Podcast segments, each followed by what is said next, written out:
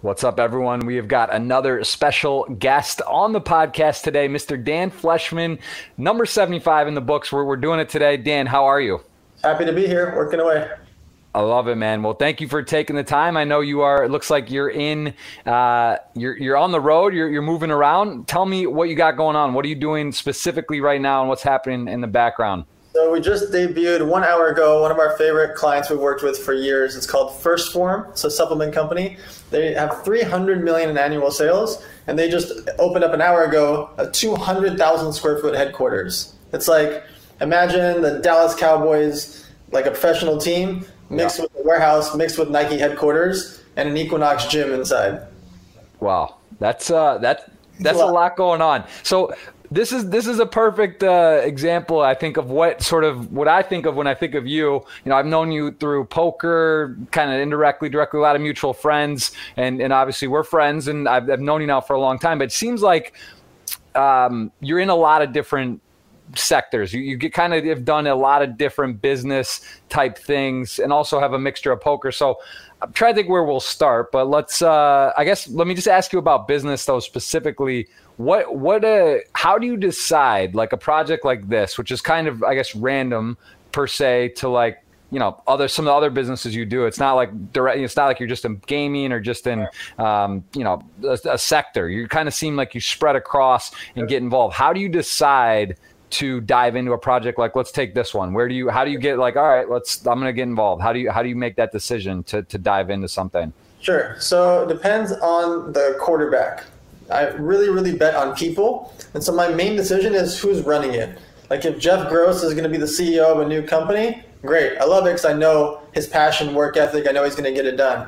Right. But if Jeff Random, that I don't know, pitches me, it's going to be way harder to, for make me want to hand them money and my time and my resources and my friends, because I'm putting my neck on the line. I'm putting my relationships on the line. I'm putting my money on the line. So I'm really betting on people. I'm betting on the founder. And that's how I decide who I work with. We get three hundred to four hundred pitches per year, but I only do six investments a year on average. So think about it. It's only like one or two percent of the people that apply am I investing in, because I'd rather invest more and more and more into a company, a few of them, than spread it out into like hundreds of different projects. I don't throw spaghetti against the wall. Makes a lot of sense. And but so this is something I struggle with a bit, even just like from a podcast or content perspective, and, you know, Twitch, YouTube, whatever. How do you you dive into this project? You do Model Citizen. You got the one hundred million Academy, which we'll cover later. You know, you, you're you're you're you're. Uh, I believe it's now your wife is is your girl, wife. You're married. Congratulations. That's right. I knew you guys were engaged, and so that's awesome. So, like, how do you balance and say, all right, I'm going to dive into a new project, because these aren't just like, you know, you're not just doing a random little flyer. Maybe it seems like you're you're doing like big projects constantly. So how do you sort of balance? Do you, do you do it where you get in, you hands on, and then you sort of let it go and check in a bit? Like, how do you stay on top of so many different projects? Sure. So my actual main secret is group chats. So I don't use fancy platforms and all the fancy stuff. I literally have a group chat for every social media agency and client, for every investment, for every deal. And so what I do is, the reason I have them as group chats and not just one-to-one is it causes extra pressure on the other people to actually come through. Imagine Jeff and I on a group chat. I say, hey, Jeff, make sure Friday, twelve o'clock, we ship out these products, right? And now I'm just depending on Jeff. But if it's Jeff, Jennifer, John, and Robert in the group chat, guess what? It's going to get done, right? Because even if it's only one person that's supposed to do it, they now have accountability. And so what I do is I have a group chat for every single project. My social media agency, we spend sixty million dollars a year for brands. Those are clients. And so I have to babysit other people's money with influencers. On the investment side, I have thirty-six angel investments. That means I have thirty-six separate group chats with those founders about the project. Because otherwise, I just go nuts. Like, I, I wouldn't know how to do it, and it would be too messy. A lot of times people use apps, platforms, this, that. They have so many different ways to get a hold of them. And because of that, nothing gets done and things fall through the cracks. And so I try to make it where I run each project on a group chat or a group WhatsApp. And that way I can run everything efficiently. Interesting. So that makes a lot of sense. I love group chats. I'm, I do different Discord, other various WhatsApp. I'm sure you, you know, Slack, there's different ways to do it. How do you, how do you, it's also a bit overwhelming because if you're in a, so many group chats, there's like messages constantly coming and going. How do you organize and do that? And also, like when you wake up, when I wake up, you know, I got Discord, WhatsApp, Telegram, Instagram, MyGram, YourGram, all these different things. How do you find yourself? Like, how do you find yourself? Or do you just use one? Like, what's some tricks for organization if you got a lot going on? I yeah. just feel like it's some so easy to get caught up in between email, Skype, and all the other things I've listed. You know, you just go do one message here, you come in and out, and now there's another one. Like, how do you, how do you, do you have like one for personal, just kind of friends, family stuff, you like texting, and then use different ones for business? Like, how, give me some so, tips on that. My main thing is I title every group chat, so I know this is this group chat, and everybody within it knows. Because what happens is sometimes if you just see numbers or you just see names, you'll forget it, and it'll be hard to search. And so I make it a point. I have my list. I know all my investments. I know all my clients, and I go through. What some of them are not every day, right? Even if they're active in the group chat, I don't need to be every single day, depending on the investment or the client. Others I need to be active on, but mainly what I do is I put another person inside of it that can help me. So I know I get a screenshot, make sure to answer this or make sure to do this. Or I tell the people directly, like, look, if there's something important that you need me for, then text me separately also, so I'll make sure to jump in. Because what it can get overwhelming, right? Whether you have two deals, three deals, it doesn't have to be thirty-six. That's completely insane. Two deals, three deals, four deals, it starts to get a bombardment, especially on these startups, because the startup phase is the most critical time.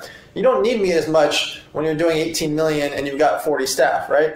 When you're doing one hundred eighty grand and you've got two of you, that's when you really need me, right? So I'm very, very active in the beginning, and then I can phase out as time goes on, and then you just ask me for the bigger stuff. The main tip I would say is titling your chats and making a point of going through it at least once in the morning and once at the end of the day. What you do in between is up to you, but if you do that once in the morning, once in the day, let's call it eight in the morning, and then again at four p.m., you're usually going to be able to be reactive and interactive with them without like stressing yourself out where you're just in every chat all day long. Makes a lot of sense. Yeah, that that that, that I I find myself that. This is a struggle, and this can be, you know, a bit where you find like the days kind of goes quick. You, you just have a lot of things you're up to, and then all of a sudden doesn't seem like a lot gets done. Right. But, you know, at the same time, I think things do get done. It does, it does work, and things, you know, if, you, if you're driven and motivated and fairly organized, things sort of just seem to progress and work nicely. But it's also, if you, if you get too spread out, you know, it can kind of be like, you're not really adding yeah. a lot, or you're just sort of, you know, it's, it's, it's, it's, it's, it's tricky because I see some of the key influencers and people that remind me, I think I would put you in the same category or the same type of trajectory, like a Gary Vee, Tony Robbins, these type of guys. I want to ask you who you, who you look up to or who you find really motivating in, in this type of space. Um, but you know, a guy like Gary Vee, he's got a big team, he's got a lot going on, but I kind of hear his message is like, you know, when people say do one thing and do it really well, he kind of is like, no, like I do a lot of things and, and just like, that's how I am. And that's how I kind of, I feel I am too. So I feel almost lost at times. Like, is it right? Should I just be doing Twitch or just be doing a podcast? Or, you know, I like doing a lot of different things, but it's a little bit trickier to dominate in one. So how, what would be your answer to that uh, first off? So I always say to focus on one main, but you have to be omnipresent. What I mean by that is if YouTube or Twitch is your big thing or your podcast is your big thing, you don't want to always be all in on one situation in case it goes away. What happens is things can get canceled, a situation can happen, TikTok gets banned and you used to be a TikTok influencer and all of a sudden it's gone. YouTube cuts cuts their rate by seventy percent. You're making way less money. Things happen as we go on. You saw Facebook, the Instagram algorithm is horrible now. Like, you can't be all in on any one platform because things do change, right? Especially when things are really good. And so my answer is being really focused on one main one and then repurposing that content on a multiple platform so you become omnipresent is critical. So if you love Twitch, be the main guy on Twitch doesn't mean you don't have the other platforms going because you don't know what's going to go viral. You don't know if your Twitter is going to go viral, your Instagram, your Facebook, your TikTok, your LinkedIn, your YouTube. You don't know. And there's no extra cost to do those things. It doesn't cost you any money or time, really. Because you're already doing this thing, you just repurpose your content on the other platforms. I like that answer. You're right. I mean, that's the thing. Like, there's nothing, nothing stays the same. It's sort of like a Buddhist mentality. Like, things change, things pass, stuff goes on. And so if you're, if you're just stocks all in one spot, you can get, you can get swiped, you know, immediately and just be blindsided. So yeah, yeah, you may have to turn on another faucet or the pressure, turn it up in an area. It's good to have different uh, verticals and, and easier then, to prepare for that in advance. Right. And what is going on with TikTok? Because I, I, I actually, it's one of the ones I haven't really d- dove into yet. I have an account, but I just haven't done anything with it. And now I see, is it actually shut off, or it may be, or it's going to be? So it got banned in India last week. And there's been a huge uprising this last few days that they may get banned in the U S because they're supposedly, and it looks true, taking and having access to the data of U S American citizens. And so because it's a Chinese-based company and it's one of the biggest apps on the planet, and the way that Trump feels about China, there's a very strong likelihood that it does get banned, especially because India did it. It gives him a, more of an excuse to do it also. And because of how much attention is on there that's against Trump with the millennials and much younger, Gen X, Y, and Z. And so there's a lot of reasons for him to ban it. And so it looks like it's very possible. Like, if I was a betting man, which I am, I would yeah. lean as a favorite that he does ban it, even though that's like a huge, huge, huge blow to them. That's, you know, multi-bazillion dollar company. And, but along the way, I would still be on it from a business perspective, because I have business videos on there that only get three thousand, five thousand, ten thousand views. But then all of a sudden I have half a million, four hundred thousand, six hundred thousand that just come out of nowhere because their algorithm is so favorable.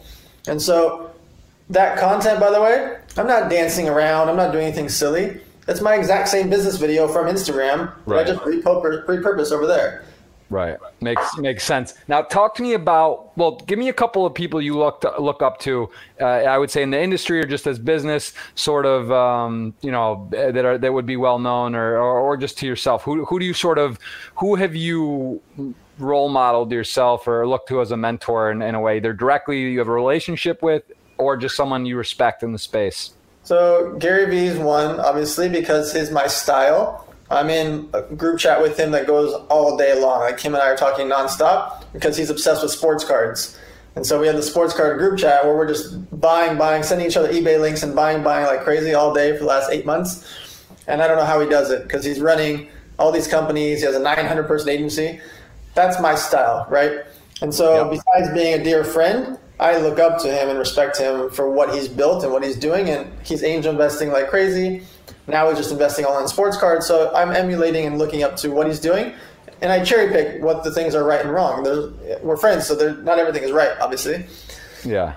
Here at first Phorm, the place I'm at, um, Andy Frisella, he's got top five podcasts in the world. He's got a three hundred million dollars a year company. He's got a culture, a brand. So I really like his style. And then Ed Milet, you know, this guy's got, I don't know, four hundred million dollars now net worth, like liquid, like it's just on a different planet. And he can speak in arenas that are like fifty thousand person arenas. Like, he's one of those, like, but he's like pure faith-based family man. Like, you just enjoy his energy. And then my business partner, his name is Joel Marion. He's got seven hundred million in sales, a nineteen million person email list. And so I like to emulate and look and cherry pick what do they do right or wrong. And by the way, when I say wrong, it might actually be right, but I mean wrong for me, right? Right. Not my style. And so I'm looking at what do they do right and wrong, and I try to combine it into myself, and then I'm always constantly improving, and I'm willing to travel and learn. Like, I'm here in the middle of Saint Louis during a global pandemic. I'm here because I want to learn. I want to be around. Even though they're my dear friends, I can still learn from them. Very nice. Yeah, this, this, uh, I, I'm looking at going through some of this. This is, uh, this course, which I want, we'll talk about later. Actually, I see, I just, uh, John Lee was on my podcast as well. And I think, uh, I, I was, I mentioned Sean Kelly, who I know has been in there, and, and they speak highly of it. And I, John, I actually didn't know John was, was on in this particular program, but I, I was, did a podcast at his house in the U K a few months back. Um, but I know John, and he's, you know, I, I like, I get it. These type of people, it's nice when you have a, a community, a network, and people sort of like-minded and doing, sharing ideas. And it's, it's easy to connect with someone. You see, like you said, I, I like sports. Oh, I like cards. I like this. And then someone else who, you know, is sharp and, and on cutting edge leading trends, you hop in. right. you know, you can then you can find something that's similar, fits your interest. Now, if they're selling, if it's something about medical sales and it's like some other guy's doing it and doing it well, like, all right, well, I'd rather do sports, even though I could do anything really. And if you're powerfully motivated, driven, and passionate, you're going to be successful if you yeah. team up with some people. I want to talk about sports cards because Jason Kuntz, Otia, you know, I, I saw in some of your Instagram um, recently that you've gotten into sports cards. I actually just topped up my collection. Luckily, last year I got like my first Jordan nine. You know, I think it's it's crazy the industry, what's value's gone up. It's like two and a half, three X some of the cards. Like these are, and, and it's a. I had a, I had a. Uh, I actually had a – I met Kuntz for the first time through a mutual friend in Michigan when I was back visiting my parents. Brought him, like, my whole collection, you know, organized all the cards and was like, how much is this worth? He's like, ah, oh, it's probably five hundred thousand dollars bucks. And it's like, I got great stuff, I thought. But, like, then I look at his. He's got, you know, one hundred thousand dollar cards, million dollar cards. He's got the coolest shit. It's graded. And, like, it just got – brought me back, like, nostalgia. I was like, man, thought this industry was dead. And then here's a guy who's just dominating. And, uh, you know, I see in, in your video and your stuff that you – are into it now and, and, and doing stuff with it. And actually, Gary Vee and Jason are very good friends, and they do some you know business together with that. Um, but the, the, tell me about the sports card industry and what, what you're doing it with it and what you believe, why it's so – it seems like it's gotten super, super hot based on what Jason's telling me. It literally has blown up, which is kind of counterintuitive during financial times and crisis or things. Like you would think that that type of stuff would sort of uh, taper off. But give me your thoughts on all this. So what happened was during what's called the National Convention, it's a huge sports card convention. Yep. I went there with Gary Vee because he had a booth there in Chicago. That's yep. where I met Jason Kuntz for the first time. And we started the group chat there during that convention. It's actually still called, our group chat's still called the National because it was from the National Convention. And so Jason and Gary quarterbacked this whole group chat. And so I actually buy most of my sports cards from Jason because he's the legend. You know, he's got the biggest collection. He's fair about everything. And that's, That's what's critical because the timing on this is nuts. So from that convention, I think what Gary did was he started a snowball that turned into an avalanche, meaning he started talking about it. I started posting about it. My friends started wanting to buy. My business friends that haven't bought in twenty years. Like I haven't bought sports cards in thirty years. Yeah. yeah. Four How years. old are you? What do you mean thirty years? Yeah, I'm thirty-eight. I'm All old. right. Fair enough. So, okay. Yeah. Probably twenty-five years for me. Right. I guess that's right. So. Yeah. When I was four, five, six, seven years old, I was on the swap meet buying and selling sports cards, baseball cards. And yeah. so, but then from eight years old to thirty-seven, I never bought a single card until Gary and Jason got me back in the game. Now I'm firing away. I mean, I've been spending like six figures, like nuts, because I got addicted because one, I like the game, but two, it's just been going up so much. And it's, it's like that gambling thing for me when I, I've only got to play poker much less now because I normally play the big home games. And so there's not those, there's not as many of those during COVID. So I've just been, this is my thing. This is my gamble. And uh, the way I look at the investing side, so to answer your question, I'm looking at the rookie cards in particularly because yep. you need supply and demand. It's nice to get a Michael Jordan or a LeBron James card, but if you buy one from an, an odd year, like nineteen ninety-four, and they've got sixty thousand of that card, there's not going to be any value to it. But if you buy the rookie card, and then Jeff Gross wants the rookie card, Dan Fleshman wants the rookie card, Jason Kuntz, Gary Vee, all these guys want that rookie card, and there's only eight thousand in the world, and a bunch of people own them, a bunch of people have them in their closets, a bunch of people have them in their garage, a bunch of people lost them. It's not eight thousand in the world. It's probably like two thousand, and maybe it's only one thousand. So you see what happens, the supply and demand for a specific card. And so... But I, I know like the Giannis because I mean I got fairly lucky but also a bit unlucky because like I topped up and even in December I was in um you know you know Tom Marchese obviously I don't yeah. know if you know him well. Have you been to his sports store in in, no, in Vegas? I talked, I talked to Blesnick a lot but I haven't been to the store. So, so I actually was meeting up with Tom, just catching up, and was there. And he had he brought out like a full shoe box, like or, or like a bigger box, like one of those like card boxes. And I was just like, I'll take all of it. So like I I got that was the first I bought other than. other than Jason, because I always deal with Kuntz directly, but like I saw the stuff in person. It was all like cool sign, you know, stuff. I was like, I'll take it. And like all this stuff's like blow up. And I, I actually genuinely love it. And I think this is the exact thing where this is the type of industry that like yourself or Gary Vee, you know, you get some people that are kind of young, like hip and in business and doing this and social. And like, you know, you drop that, like that is that's powerful. Like, there's no doubt that that's gonna that could cause a ripple in the industry. Like, literally could set it on fire where people are just like, you know, I want it, or that's cool, or like, even, you know, there's athletes, there's there's sports players, which makes sense too. I know guys like Evan Mathis, a very good friend of mine. Um, you know, there's other guys I've known that like they actually have big collections that are that are actual players, and you know, it can it just seems like it really does have legs. Like, it, it could be a big big Here's deal. That. Your Giannis's were, let's call it two, three, four hundred bucks back in December. Yeah, two or three thousand dollars now. Yeah, yeah, yeah. It's it's. We're not it's, talking about a little increase. We're not talking about thirty. By the way, if you made thirty, forty, fifty percent, you'd be crushing every market in the world, right? You'd be crushing every investment advisor, every hedge fund. Yep. You made like five hundred percent, six hundred percent, seven hundred percent. These are numbers that are, don't feel like real life, but they are, because you can look on StockX and eBay, and you can see. December twelfth, the card was two hundred bucks. Now, in July, that card is two thousand dollars. That's a nine hundred percent increase. Like, right. There's no other investments like that. It's nuts. Yeah, it's it is it's fascinating. It's very very fascinating. It's fun. You know, it's one of those things that's just fun. Right. It's sort of it's a it's an asset. Like it's a yeah. it's a it's a you cool. hold it sort of like real estate or Bitcoin or just kind yeah. of a fun different, you know, tan not that's tangible, because a lot of these things are are not. So having that it, it is cool. Um, I'm I'm uh I'm looking to get more and more involved with it. So I'm, it's fun to see it coming back. It's that's great. And what what percent are you now? Like, are you actually is that like a part of your Would you put that in as part of your portfolio, as in terms of time and allocation and resources? Are you are you actually would that be like what percent of that of what you're you would say you're spending time on is? So the group chat's nonstop, because Gary, Jason, and all those guys talk a lot in there, and they're giving advice, and they got big business guys in there who are also getting excited.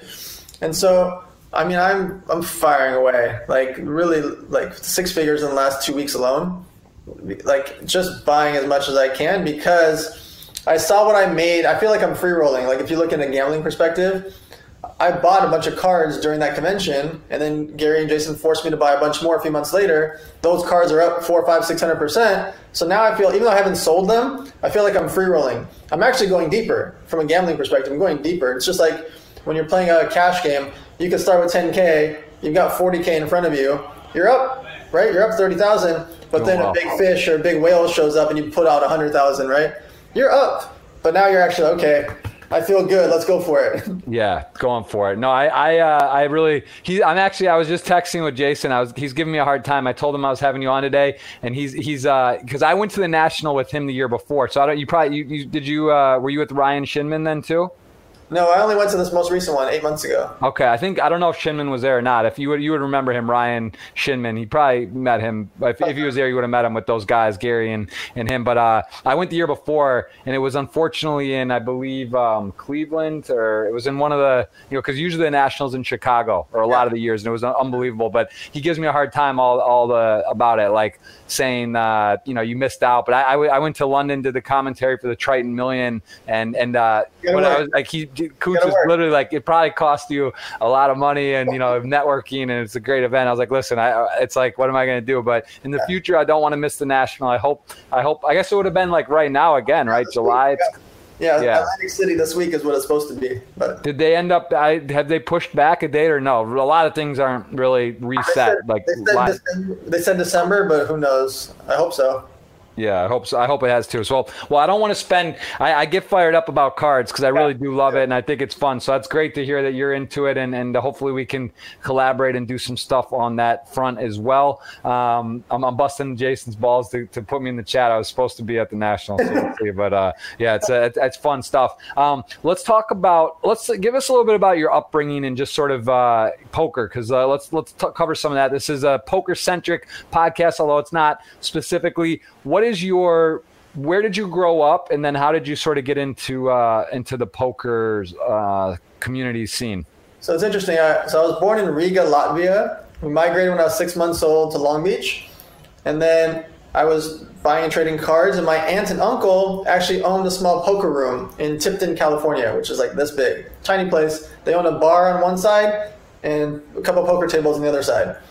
And so that grew into a little bit bigger, and then expanded a little bit bigger. And then when they moved to L A, my uncle became a champion at the Commerce and Bicycle Club. He was like a low ball champion, deuce to five, high, low, every game that you could, things that we don't even talk about anymore. he had all these titles and they had like all these cool trophies. And so I always saw these things as a kid. I saw these trophies like, man, that's so cool. And these are, the tournaments were small, five hundred bucks, one thousand bucks, three hundred bucks. But he had all these like clock trophies. And my aunt was a dealer at the Bicycle Club. So poker was in my life and I saw it as a kid. Right. My, my mom and dad played it. My dad loved it. And so as soon as I turned eighteen, I started going to the Indian casinos. And I already had a business. I started my company when I was seventeen. So I had some money, and so I'd go to these games, and I was playing one two two five in San Diego, but as soon as I turned twenty-one, man, I would go every weekend to Las Vegas, and that's where I met Antonio Esfandiari, the, the Unabomber, Brian Rast, and I'm playing with, with these guys that are infinitely better than me. I'm playing, man, we were playing Pot Limit Omaha back then. Think about this, is a different life. This is seventeen years ago. Right. Years ago, I'm playing Pot Limit Omaha versus the best in the world. Obviously, they were still learning the game too, but they were light years ahead of me. And so yeah. I was playing the Bellagio every weekend, and I'd go there with twenty to fifty K, and I would just battle it out. And I'd play ten, twenty, twenty by fifty, fifty, one hundred, either Hold'em or P L O. And then I started getting the tournaments, and I loved the tournaments, and I, the business kept going. That was my focus. And so after all that, I actually ended up starting Victory Poker. And it was because I had a passion for this, uh, the online poker world. And I had done my first company for ten years. And once I resigned, I wanted to start this online poker site. And that's when it all happened. Let, let me, I want to, I want to cover Victory. I want to talk also, um, the, the, the, on, as on the banner says, uh, you're actually podcast number seventy-five. So that was a, that was an error. We're a little late today and the wrong number got put up. So I'm, I got my, my team's in trouble, man. We're, they're not on point today. We're, we're a little off, but so tell me what that means when it's the youngest founder of a public company. What is that? Was that the Who's Your Daddy? Yeah. Okay. So, so tell me about how did that come up and what is that? So I started the company when I was seventeen. I trademarked the catchphrase for over three hundred different products, clothing, barbecue sets, everything in between. But energy drinks became the big takeoff. The clothing we did around nine and a half million a year when I was like nineteen, twenty, twenty-one. We were doing nine and a half million to twenty-five million in sales at department stores with the clothing with that catchphrase on it. When we were twenty-three years old, we took it public on the stock market to raise capital to be able to start the energy drink. The next four years, I don't remember much because all I did was sell. I got us into fifty-five thousand retail stores in America, just beating the doors down, driving, flying. There's no, there was no smartphones then. There was no real social media besides MySpace. Like I just, all I did was work and sell, sell, sell. And so once I resigned when I was twenty-seven, that's when I decided to start the online poker site. And how, so did, was, was ultimately Who's Your Daddy went public, or so that, that makes you the, the youngest uh, at that age when you went public. How did, what, what was the end result in that? If you went in fifty-five thousand stores, did the, did the brand do well? Did you make, was that like a very successful venture, or, or how did that overall, how would you rate that experience and that whole, whole so thing? From seventeen to twenty-seven, we were averaging between, I'd say six and sixty million in sales, depending on the year. There were some fluctuations. There was situations. It's, Overall, an over, big success for me, life-wise and financial-wise, and learning-wise, because along the way, the roller coasters actually made me who I am. Similar like Black Friday, which we'll get into. Like Black Friday is the worst business day of my life, right, but it made me who I am. Right. And I would so, say the same thing, yeah, for me. And a little different different way of looking at it, because I was just doing poker. But it, I, I think that's a great lesson. I'm sure you could utter the same sentiment. Basically, what you're saying right there, sometimes the worst things, or what seems to be is like a disaster, un, un, couldn't be worse. It, it, can be, it can be a blessing, or can actually shape, reshape sort of your, your trajectory or vision or what you're doing, or maybe you weren't doing something exactly optimal and you end up figuring out something similar, pivoting and getting better. Um, but let's talk about, let's talk about Victory Poker. Cause interesting, give me the time frame on this. When is this? What year roughly? Cause I remember this, I, this is like when I first met and was yeah. becoming good friends with Antonio and Phil. I mean, yeah. what year, what is it? Oh, oh eight, oh nine. oh eight, oh nine. So yeah, like exactly then. It was like twelve years ago. So I was actually twenty-one. Um, And I remember because I was involved with some skins and doing programs and like poker dot com. And I forget some of the other ones. I think Victory was actually at one point on one of the skins. I forget which net, which network was it on? We started off on the Everleaf network. Yeah. I moved to Malta. So I just put on a backpack. I, I signed the deal. I brought in like twenty-three different poker pros and a couple of non-poker pros like Steve Aoki and Dan Bilzerian that were more just for faces and for fun because they love poker. And then I put on a backpack and I moved to Malta. I never even heard of Malta. I just knew I needed my gaming license there. and we got with K P M G accounting. We went with the Everleaf network. All right, I live in Malta, and uh, I would just be on on uh, Skype with Antonio and all the guys, and the staff was in Las Vegas, and so we started building the poker site, but it it just skyrocketed because the guys would get on T V all the time because they were playing high stakes poker. So Full Tilt and PokerStars, our two main competitors, they were, you know, eight hundred pound gorillas. These guys are doing four million a day and eight million a day in rake. They're bigger than, like, I can't even explain how huge they are compared to us. But they made these T V shows that were like nine million dollar productions. And what happens is three of the seats every time was Antonio, Bilzerian, me, Phil Lack, Roble, Keith Gibson. It's like Brian Rast, yeah. The Rastinators on, like, these guys are on T V with a Victory Poker hat, Victory Poker shirt.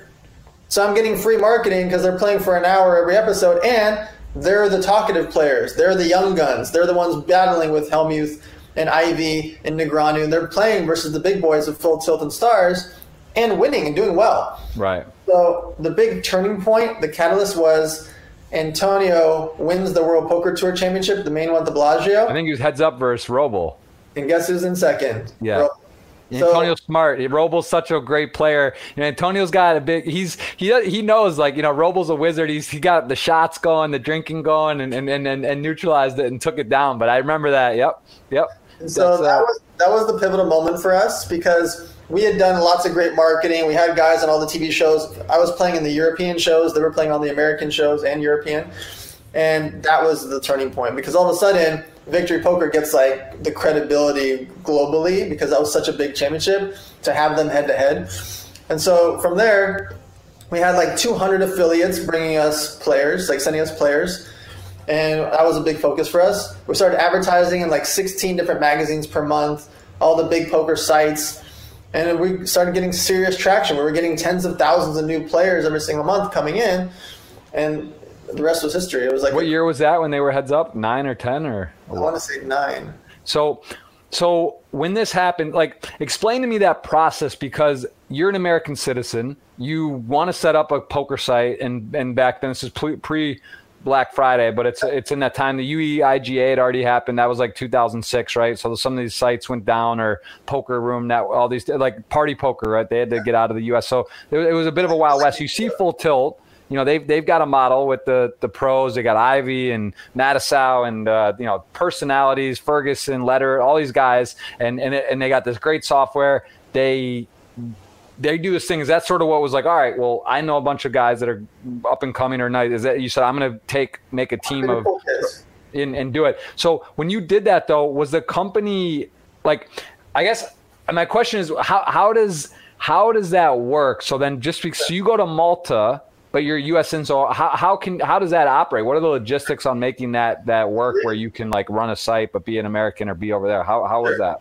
So poker itself wasn't technically illegal, and it's still not. It's the processing, the merchant processing. That's the part. That's what the U I G A really is about, is the processing. It's basically comparing us to terrorists because it fell under an act that's kind of like the Terrorist Act. And so it wasn't about the poker itself. It was about the fact of how merchant processing happened. And by the way, Stars and Tilt didn't go down for poker. They went down for miscoding merchant transactions, meaning Jeff deposits five hundred bucks, it would say P S three.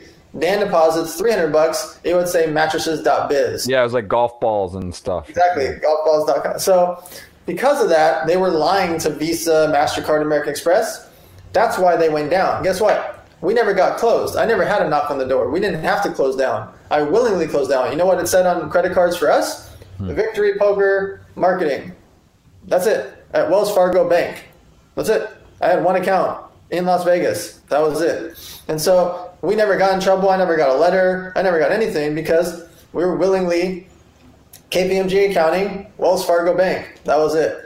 The back end, the other part is we weren't based in America for the back end. That was Everleaf. The gaming network was in Malta. And then we became over fifty percent of the entire network. What that means is there was fifty-five poker sites on the Everleaf network. Then it became eighty and ninety and one hundred because I kept attracting more and more people because I brought in so many players that were fish and sports bettors and random amateurs that just wanted to play because of our team. Our our poker pros and Playboy Playmates, Aoki, Bilzerian, they were bringing in casual players, so it was just a good place to play.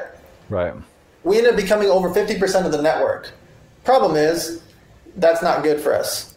And so we got an offer from the Cake Network in Vancouver. Hey, come over to the Cake Network. We got big sites here. We got Doyle's Room. We got big sites here. Yep. Oh, yeah, I remember all this. Yeah, these and so networks. We did a big marketing thing, and I did this like video. It's still up on uh, YouTube. It's got like six million views or something, which back then is humongous because there was no way to get it out there. Right. And uh, we made this video about the Victory Poker launch, and we threw a big cake party. So we went to London, and we threw this Victory Poker launch with Evander Holyfield. Like, it was like crazy times. Like, I want to say two thousand nine, two thousand ten, right before Black Friday. And so, and we do like a cake model photo shoot with all the models throwing cake at each other. Just a bunch of cake-related campaigns. Mm-hmm. Go to the Cake Network. We become a big chunk of the Cake Network, and then Doyle's Room leaves. Doyle's Room goes to Bet Chris out in Costa Rica, and we become like the big chunk of Cake Network. And so it was a fascinating time. And so when Black Friday happened, th- literally, I'll never forget it, April fifteenth, it was ten ten a.m., and Bilzerian calls me. And he was like, where are you? I said, I'm in Vegas. I'm at the Bellagio. He's like, what, why aren't you in Malta? I was like, dude, what's wrong? He's like, put on E S P N, put on C N N. It's over. I'm like, what do you mean it's over? It sounds like the sky is falling. And so I have the people there at the Bellagio put it up on T V, and it was like, I just turned white. I was like, oh, my God, like, all the blood rushed out of me. And the reason I was in town was at twelve o'clock, I had a meeting months in advance, was with the guy that invented the slot machine loyalty card. He sold this company for four hundred forty million dollars. So I've been waiting to meet this guy who's like a legend in the game. He owned Pride, the, the fighting company. He owned all the Krispy Kremes, Krispy Kreme donuts in the U K. Legendary guy, never met him before. So at twelve o'clock, I got to walk into this meeting. Sorry, the story's a little long. No, it's very interesting, the history of the, the poker and the game and all of it. I love it. So ten ten a.m., get the call from Bilzerian. I'm freaking out. Everybody's calling me. Texting's not that big. This is two thousand ten. It's like texting's starting, but like we just got our smartphones two years prior, right? Or one year prior. Right. The iPhone one or two is at the time. It is crazy to think where we are now and what you're able to do and, and, and what with what. Like, you know, right. It's a different world for sure. So I'm, I go to the Hard Rock with this guy named Steve Sear, who wrote, he's one of the best-selling authors in the gaming space. He has a book called Whale Hunts in the Desert. So Steve Sear, he's the casino host. He set me up with this guy, and he's like, hey, we're going to the Hard Rock twelve o'clock. So we go there. I walk in the room. This guy's name was Edward Fishman. He's got to be like eighty-something now. Edward was the legend. He owned riverboat casinos. He owned Pride. He owned Krispy Kreme. He owned all these things. So walk in, and he still owns the Wheel of Fortune and Jeopardy slot machines. Like, he owns the licensing for it. It's like okay. Nuts. Yeah, he's killing it. So, very old gentleman. He's in his seventies at the time. Now he's in his eighties. And I walk in the room, and the first thing he says is, man, you look like somebody died. Like, we haven't shaken hands yet, right? I've never met this guy. You were, you just, there's no way to, there's no way you can be relaxed during that, that moment for that day. You, and your phone, like, you must just be call after call. You got emails and shit. You're just like, this is a, literally a, living a nightmare. You know what the, crazy, the craziest twist is? He planned for me that day at one p.m. was to do a favor for somebody else, was for Dan to teach and train poker and blackjack to eleven sheriffs from California. Wow. So I'm meeting this guy at twelve o'clock. He turns on the T V. He calls Steve Wynn on speakerphone. I, I've heard of Steve Wynn. I know the name. Obviously, he's a legend, but I have no interaction with him. Steve Wynn is screaming bloody murder because he had just announced his big deal like two with, weeks with prior. With Stars, right? Yeah, Stars or Tilt. He just did this mega deal with one of them publicly. After like a year or two of paperwork, he just announced it. He was like, I can't believe this. How could my lawyers not know? Uh, what is going on? What is this? I gotta, you know, I gotta get away from them because he's got a gaming license. He's got to be as clean as it gets. Right. And so it's all fascinating. And then they don't even tell me. I didn't know I was there to train the police, the sheriffs oh. downstairs. So we go downstairs, and by the pool, they have the blackjack table set up and a poker table set up. And I start teaching them poker and blackjack. And the rumor goes around. They all start joking about it. They're all talking. But one guy is like a jerk. He keeps messing with me. He keeps like tapping his handcuffs, and he keeps like pretending on his on his walkie-talkie. He's like, yep, I got eyes on him. He keeps saying this, and all everybody starts laughing, but I'm I'm freaking out. Like yeah, I don't yeah, know. You don't know what happened. Nah, or what I don't know if I'm in trouble. I don't know what happened. I just see sixteen bank accounts get frozen from Full Tilt and Stars. That's all we know so far. That billions of dollars is frozen. I don't know what's going on. Everybody's, anyways. So that's the most pivotal moment in my entire career. I'll never forget that moment. So, so, so, so. What, what did happen? Was your stuff? No, nothing. So they never even contacted me. So what I did was I didn't trust the Cake Network. Like I didn't know what they were going to do because they live in Vancouver and Costa Rica. And what could, you know, what happens? What if they just keep the money? What if their money gets frozen? What if they make a bad decision? What if their morals aren't, I don't know what's going to happen. So what I did was I forced them to manually pay back forty-one thousand people. We had real money deposits from forty-one thousand people because we were averaging, I'd call it fifty to one hundred thousand new players at a time, but that obviously they fade away. That, so anybody that had more than fifty bucks is what I call a real money player. Lots of people deposit twenty bucks, ten bucks. So forty-one thousand real money players that we had to manually pay back, which Cake didn't want to do. Cake was like, no, we're one of the biggest poker sites in the world now with Full Tilt, Stars, Absolute Poker, they're all gone. We're the big boys in the game and you're half the network, like, let's go. I'm like, they said, okay, why don't you just pull out of the U S and stay an international site? That's legal. I was like, guys, I don't know where the industry is going to go. I don't know what's going to happen with the money. I don't want them to knock on our doors next. What if we What if we didn't even do anything wrong and they just try to find something wrong and then hold our money for years? Let's just pay everybody back and we'll see where the dust settles. So I was fighting with them. I actually got on a plane, went there, and just started doing interviews and telling people that I was going to pay them back manually and go withdraw your money. And so I was forcing Cake Network's hand. I was forcing them to have to pay everybody back because I made it in the media. I called every poker outlet I could back then. And so four days of just manually paying people back. What's fascinating is April nineteenth, I had already spent sixty-three thousand dollars in flights and hotels to go to Costa Rica with Antonio, Robo, Rast, all the models, videographers, photographers, Bilzerian. I had everybody's rooms and flights already booked. Non-refundable because we were going for sure. Why would I get refundable tickets? Let's save some money. So I lost sixty-three thousand dollars in flights and hotels that we were supposed to do a photo shoot for our big campaign. Anyways, instead, within that week, we paid every single person back and I was able to sleep at night, and that's what was really important. I wanted to make sure everybody got their money back, and luckily I did because Cake Network, obviously, after a while, just faded away. Yeah, yeah, yeah that yeah. I, I, it's so fa- uh, foggy now. Like there was Lock Poker, there was uh, I don't know if that was on the same network at one point or yeah. it was different. It was on there, and that was um, you know Doyle, and people were bouncing around. It was a bit bit of a wild time, but so ultimately, so was Victory. Like so, it was an interesting experience. I mean, so you were the site was doing well. If, if Black Friday hadn't happened, you think with the trajectory, the marketing, the the team you had, the the like everything that was. A, I mean, that was a pretty big bad beat. I mean, that would have been a. You think you would have, it would have done very well? I mean, it would have. Yeah, we had at that time we had around a sixty million valuation from what we had revenue wise and what was going on. Our overhead was tiny. Remember, I only had half a dozen employees because the network, the hard stuff, was being done by Cake. So my team was just my organizational team, my executives, and my marketing and my web guy. That was it. We didn't need anybody because the network was behind the scenes. And then I had twenty-three poker pros. And so our trajectory was we kept gaining more and more players, but our overhead was flat. We spent six figures a month on our just our core magazines and poker news and you know buying ads on card player dot com and stuff like that. We were buying ads, but outside of our six figures a month in marketing spend, everything else was our players organically just being on T V nonstop bringing. So, yeah, it was a huge financial bad beat, but being able to sleep at night was more important to me, and I didn't feel comfortable just becoming an international site. And I also, I will also say I was never planning to beat Stars or Tilt. That was never my intention. Right, right. I wanted to take over Bodog's spot because when Bodog switched all their focus to just sports, I figured that was going to be the cool kid spot. I could take Bodog's style. And that could be our niche. And if I was the third or fourth or fifth biggest site, I would have been ecstatic, right? Yeah, I don't need to be Starter Chill. Same with when I had my energy drink, we were the seventh biggest drink in the world. I was never going to be number one, two, or three, four, or five, never, because that's Red Bull, Monster, Rockstar. These are massive corporations. But if I could just have that spot in the top ten, I'm perfectly happy with that. Right.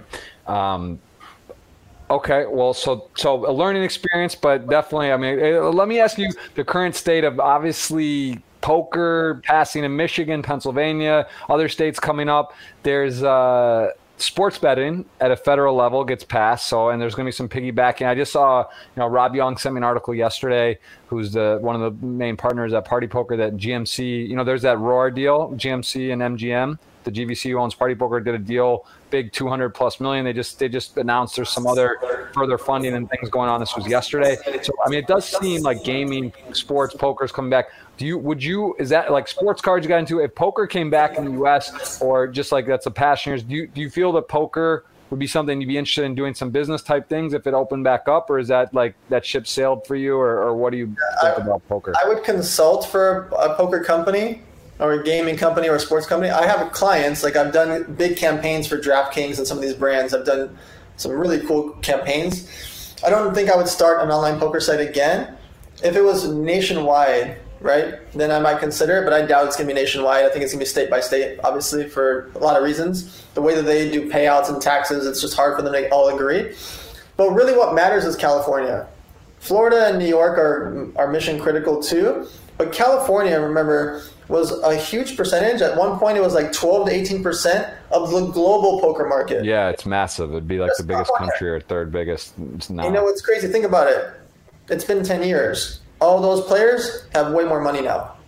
Their jobs increase. They're older. They're on their thirty or forty or fifty. You know, like it's us because we were in our twenties then. Now we've got some more money. Now if we were playing online poker, we could play a bit bigger games and create more rake. And, and so it would be even bigger than ever, but really California is what matters. So if California comes back, I would either consult for a company. I think that's the play for me. It would be fun to start it again, but I think I, I lived that life, and um, right, I, you know, it is. It's a grind, you know. It's and it, as you you've known, it takes a lot of uh, of sweat and, and, and, and effort, and yeah, I think you could probably use your services and, and experience more more so. So was it net net? Did did Victory, like, how was it? Uh, you had, you paid all the players back because that, that I mean, look at what happened with Full Tilt. That was an absolute nightmare. But in terms of like profitability or doing well or net net, like we're, I mean, was it was it, did Victory end up doing well? Like, would you say it was a success? I mean, no, not for- counting Black Friday because that's out of your control, and you know, salvaging, right? You didn't you imagine imagine you're the face and it's like, oh, every player's money got locked up and you owe everyone, you know, you don't want to be like in one of those spots. But how was it like uh end result? Like, did Victory do well? Like, was that a would you say that was a success? So from a company marketing brand perspective, I was ecstatic. Like I, I have a feather in my cap. I love it. I'm so proud of it. From a financial part, once Black Friday happened, no. I mean, that was tragic because right before, like two weeks prior, I loaned like six hundred K to the company extra just to prepare for our big new campaign. And I was never taking a salary out. I was loaning, I was putting money in. And right before then, we were doing our big launch in Costa Rica. We were going to do this big marketing campaign, and I'm literally flying dozens of people out there to do this whole thing. And so I just put in that six hundred K, or maybe a little more than that, into the company to like prepare and beef up for it. And so overall, success-wise, we had a huge run, but we never saw, there was no exit. There was no, does that make sense? Like, yeah, we didn't get to pull money out for, from that perspective. Um, but from a personal, like, sleep at night, yes. Like, I loved the brand that we built. It was so much fun. I still watch the videos every six months or a year. Like, I'll still go back and look at those videos on YouTube. They're just fun to watch the Victory Poker highlight reels.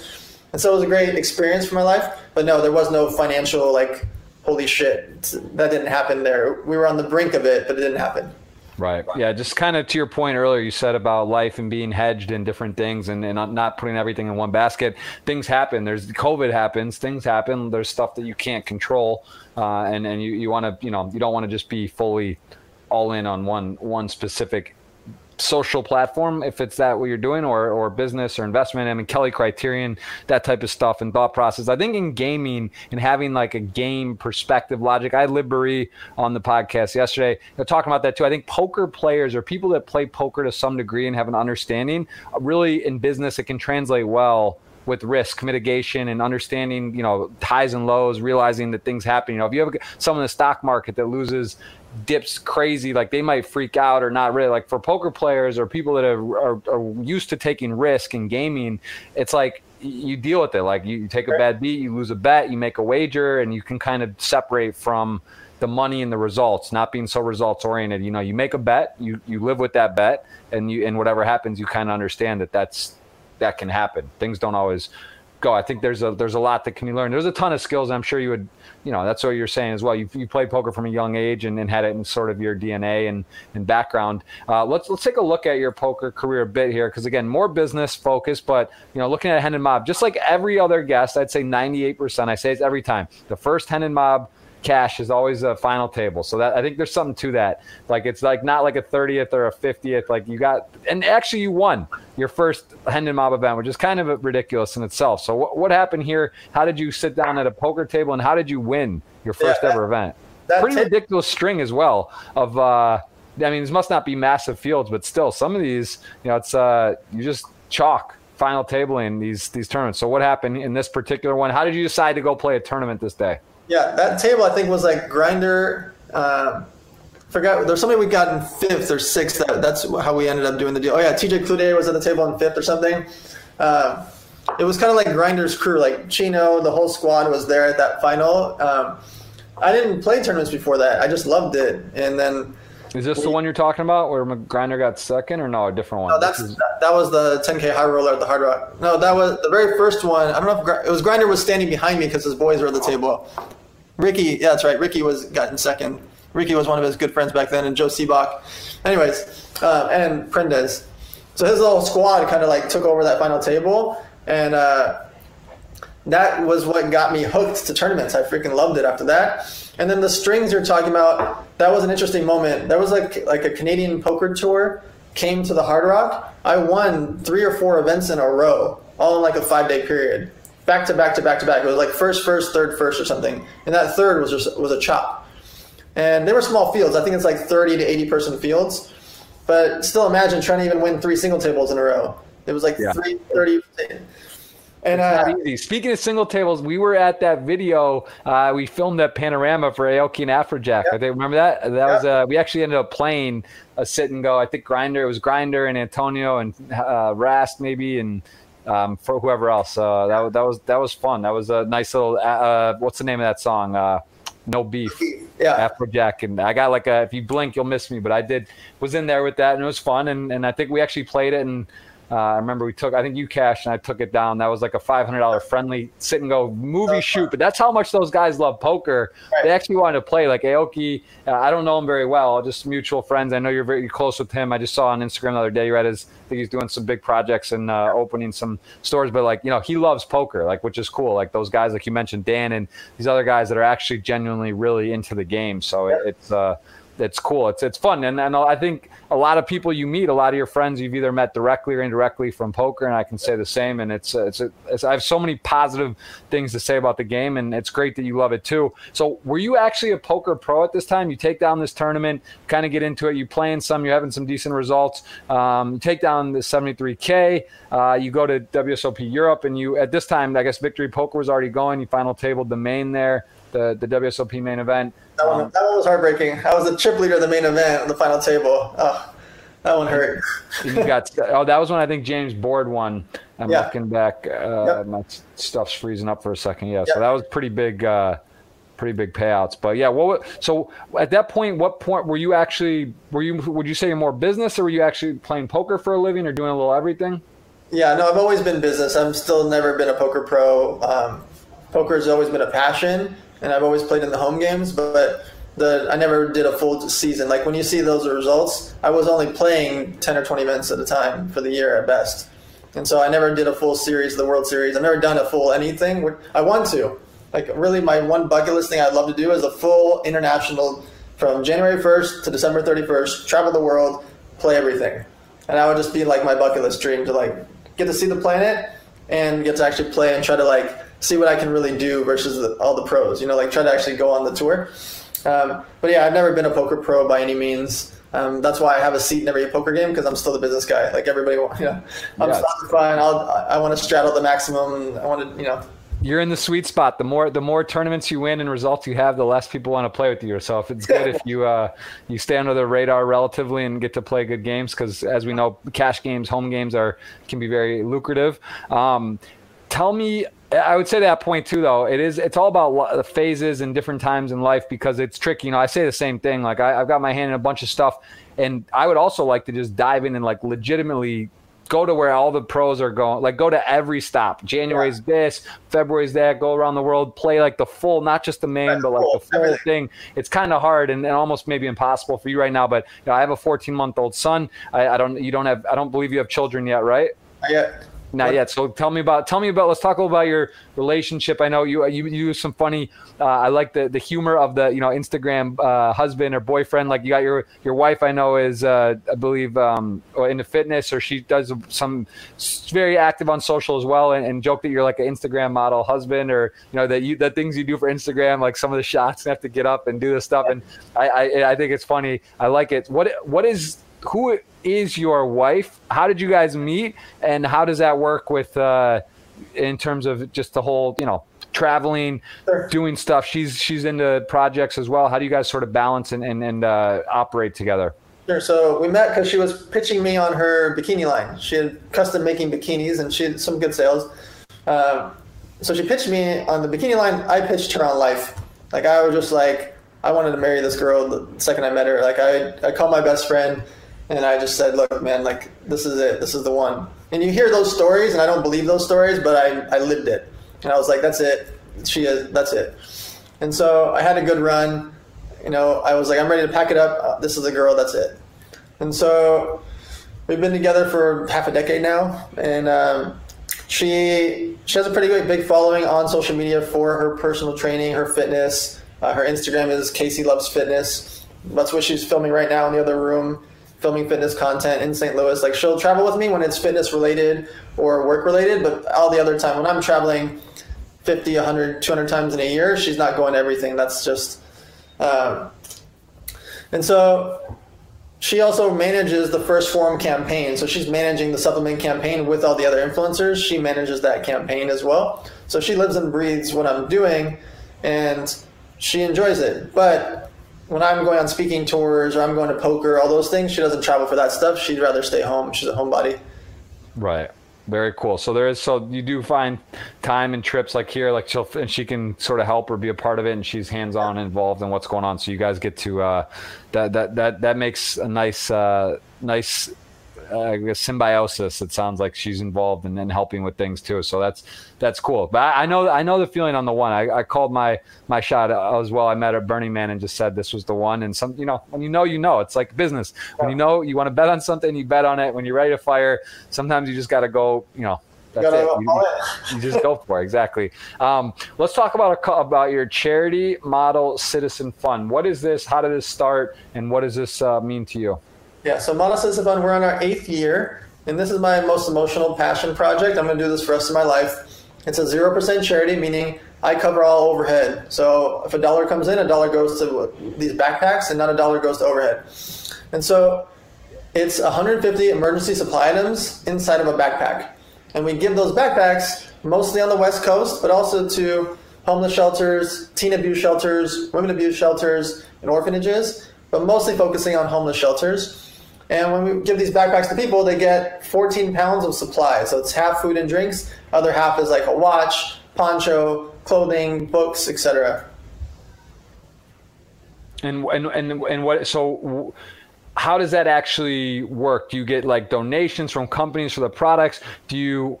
How do you allocate? Where do the bags go? Like how does the details of that work? And how did you? You just started this. You said how many years now you've been doing it?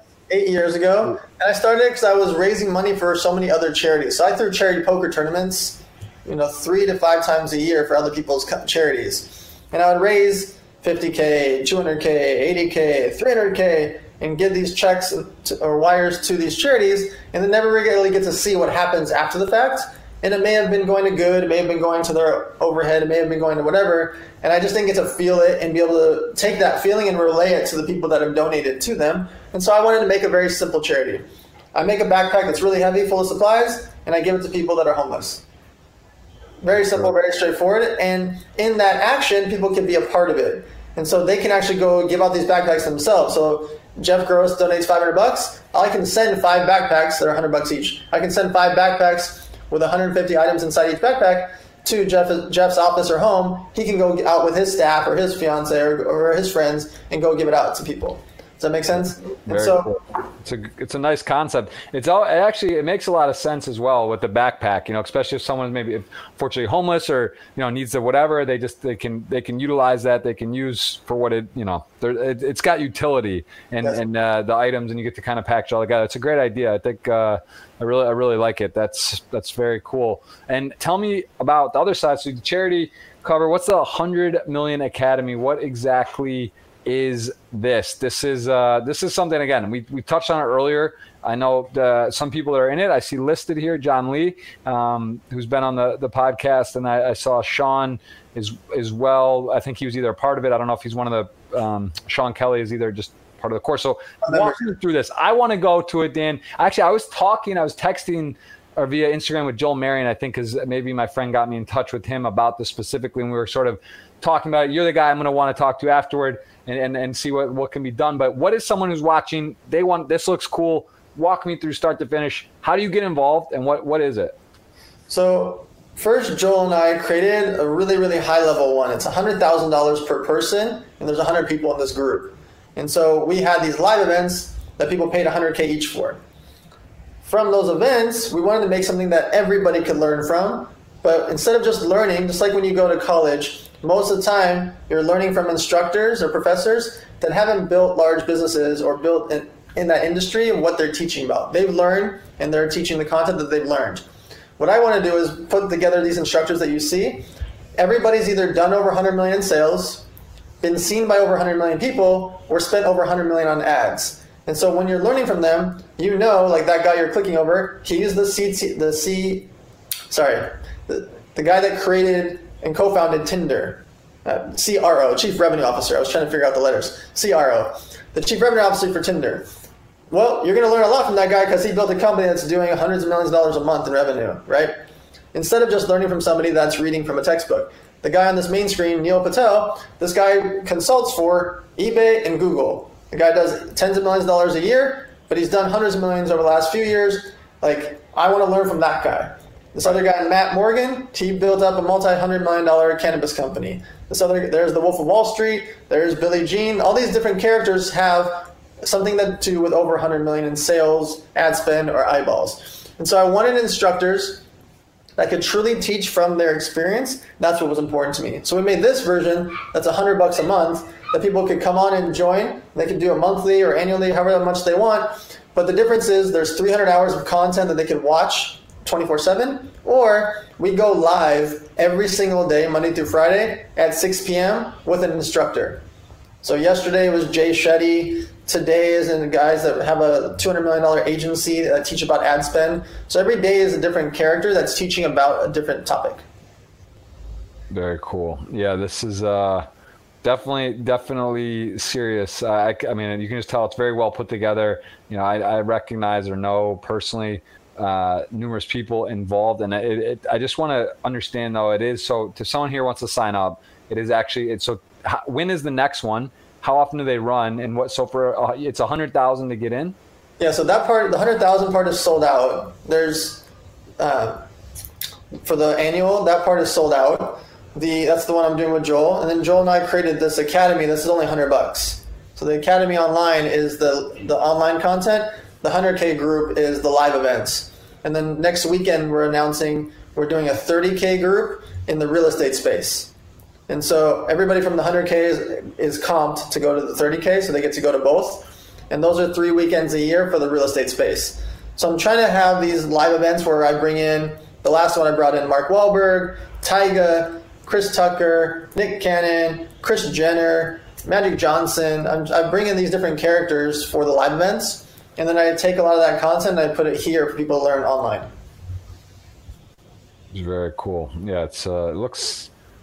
It's like a, I mean, definitely a very nice website, very clean. It looks very, very, very, very cool. I, I'm, I'm certainly interested. I want to know more about it. So that, that, if you're interested, I guess the best way, there's uh, the info on here. You can go to the website, and there's more information how you can check it out. That is uh, definitely very special. Well, Dan, I, we, I know you got, you got a tight schedule. There's a lot of questions on Twitter. I do want to uh, answer questions. Is there anything? Oh, actually, last thing before we go over to Twitter, do you have your book here? Uh, can you tell me what this is? Because I, I I saw this. I know it's pinned actually on your your Twitter. How to set up your business for under a thousand dollars. So what is this exactly? And yes, uh, what uh when did this come out? What is it? And and and. So it came out a few years ago, and the book is very straightforward. It's all the things you need to set up your company. So it's how to get a corporation, how to get a trademark, how to get your bank account open, how to make a business plan, how to do SWOT analysis. It's all those basics that teaches you that. And then there's all these checklists in the back of what apps or what websites to utilize to do those things. And so the website is buy this book dot com. You guys can all get the free ebook version. Just put in the code ELEVATOR. So if you go to buy this book dot com, put in the free code ELEVATOR, you can get the whole book for free in there. Interesting. And if you want to buy it, the actual hardcover, it's how much? It's, uh, ten bucks or twenty bucks. I think the okay. paperback is twenty bucks. Um, or hardcover would be twenty. Yeah. That, uh, that, so you can get the ebook for free. Well, it, it, on the website, you would, you would have to pay for it. But if you put in the free code ELEVATOR, then it's free. Oh, okay. Well, there you go. So that's, uh, that's cool. Actually, I mean, that, That's nice. That that I love the website as well. I mean, I, it's almost like out of principle. I just the domain's so strong. I, I would get it, and I, I would be would be interested in uh, seeing what you got in there. So that's very cool. So very nice. You got your book. You got your charity. You got the one hundred million Academy. You got you're in Saint Louis doing stuff. You're moving. You're shaking. Anything else to cover before we, we dive into questions? I mean, we I, I think we've let's we've gone over a lot, but yeah, let's go to the questions. And and how many you're in? How many angel investor and how many in thirty-six companies? thirty-six. Yeah. What what is that? What is qualify as an angel investor? Like if you have, do you, is there is that you have a piece of it, your equity, you have a you know what what qualifies to be a angel investor in a company? What would you say the parameters are? So most angel investors are putting between twenty five thousand and two hundred fifty thousand into a company to buy a piece of it. You could buy as much as fifty percent. If you're having more than fifty percent, I mean you're a founder or an owner. Most of the time you're buying one to ten percent on average and putting in twenty five to two hundred fifty k. With really a twenty-five to one hundred K is kind of the average that people do. My check sizes are one hundred K to two hundred fifty K unless I'm doing something big. Like if it's the acai bowl chain I keep posting about, I'm doing a bigger investment. There's certain companies I'm putting Which in. one is that? Uh, it's called Everbowl. Oh, is um, that the one with Aoki? Uh, no, Aoki has, that one's called Blue Tree. So he's just Blue starting Tree. that one. Because he, he has a bunch of locations for Pizza Aoki. But Blue Tree, they, they have three or four locations now. Um, and that's got coffee, juice, and and smoothies. Uh, mine is just acai bowls. We have twenty-six locations, and I'm trying to open twenty more this year alone. So I'm trying to double it this year. Very interesting. That's that cool. one. I'm going to figure one because that one I'm like I'm going to go for it on that one. That's awesome. Um, that's yeah. That's I, I love acai. You don't have to tell me, man. My wife's Brazilian, so I, I get it. Yeah. You're you're you're ahead of the curve. Acai, good acai is hard to do, especially in, in the U S. But I, there is some. Uh, we bring it from some, Brazil. What what's that? We literally bring it from Brazil. Oh, well, there you we go. Don't, so, we don't do the normal stuff that's out here in the U S. We bring it from Brazil. Very nice. And also your website. Let's touch on this. So you do have the what's Elevator Night? So Elevator Night, I've thrown thirty-eight events that are free. They're between three hundred and one thousand people, and it's like a live Shark Tank. And so I've been doing those for six or seven years now. We've thrown thirty-eight of them. And it's just a free event that people would normally charge five hundred bucks or one thousand bucks to attend. I make it free. There's no sponsors. There's no sales. There's no tickets. It's just I want. It's my excuse to get everybody in the room to learn and network with each other. Very nice. So we got a nice, clean website. I like it. Anyone, I, I, if someone has their own personal website, I have one. Not many people have them in poker. I mean, you're not poker, your business, but having your own website's nice. That's a nice yeah. touch. I like that. I know you're a serious guy, guys. So we got Dan, Dan making moves on here. We're going to go over to the questions. If you do have a question, you can go and get it in. We'll try to answer. I know you have to go in about twenty minutes, I think. Is that right? Yep. We'll, uh, We'll, we'll we'll knock out as many as we can. We're giving away a fifty-five dollars ticket courtesy of Party Poker, and we are going to uh, rifle through some of these. I'll read them off. I'm not sure if you can see it. Um, busting the World Series main event. How did that feel? Like the one that you were chip leader in, you were chip leader. You could taste it. It's the main. It's a European main, but it's still the main W S O P. So, what was going through your head, and what happened? You were chip leader, and just, was it coolers, bad beats? Did you did you put the pedal to the gas? What what happened that tournament? Uh, there was two hands. One was. I had ace queen, which is the, the death in most tournaments. I had ace queen, dude, you're talking. This is everyone knows me. Who knows me? I say this. I just bin it. I, that hand, you can't win with it. Ahead, behind. It just there's some. It's a. It, I don't get it. I don't get the hand. It makes no sense. It just never wins. So all right, I already know this is bad. So I get in this raising war, and it was like you can see the video. You can still it's up on YouTube um, if you to put in W S L P E. Um, and this hand is just like it was too many levels to it. Like the big blind. Uh, he's a pretty well-known poker player. Just forgot his name for the moment. He has a twin brother. He's at the table, and he's in the big blind. And he's like, I raise, and then he re-raises, and I re-raise, and he has. He's like, wait, I got to put my glasses on, and, so, and like starts talking, and then just goes all in. And I'd already raised like pretty big, and so I didn't need to call. And I tell him he has kings. They don't even show this part. I get up out of my chair. Oh, is this Daniel Steinberg? Because his yes, brother Max, Max yeah, Steinberg. Yeah. Okay. He's a good, good player, nice guy, and I like. I just know he has kings, and I have ace queen, and I'm like, what am I doing? But I have the big chip lead. I have over two million chips at the time.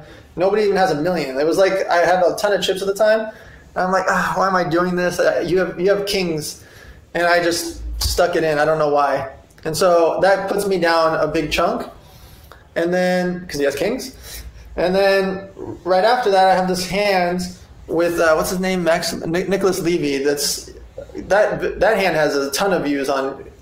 Uh, it's the first time and maybe the only time in E S P N history they showed an instant replay of what happened, because wow.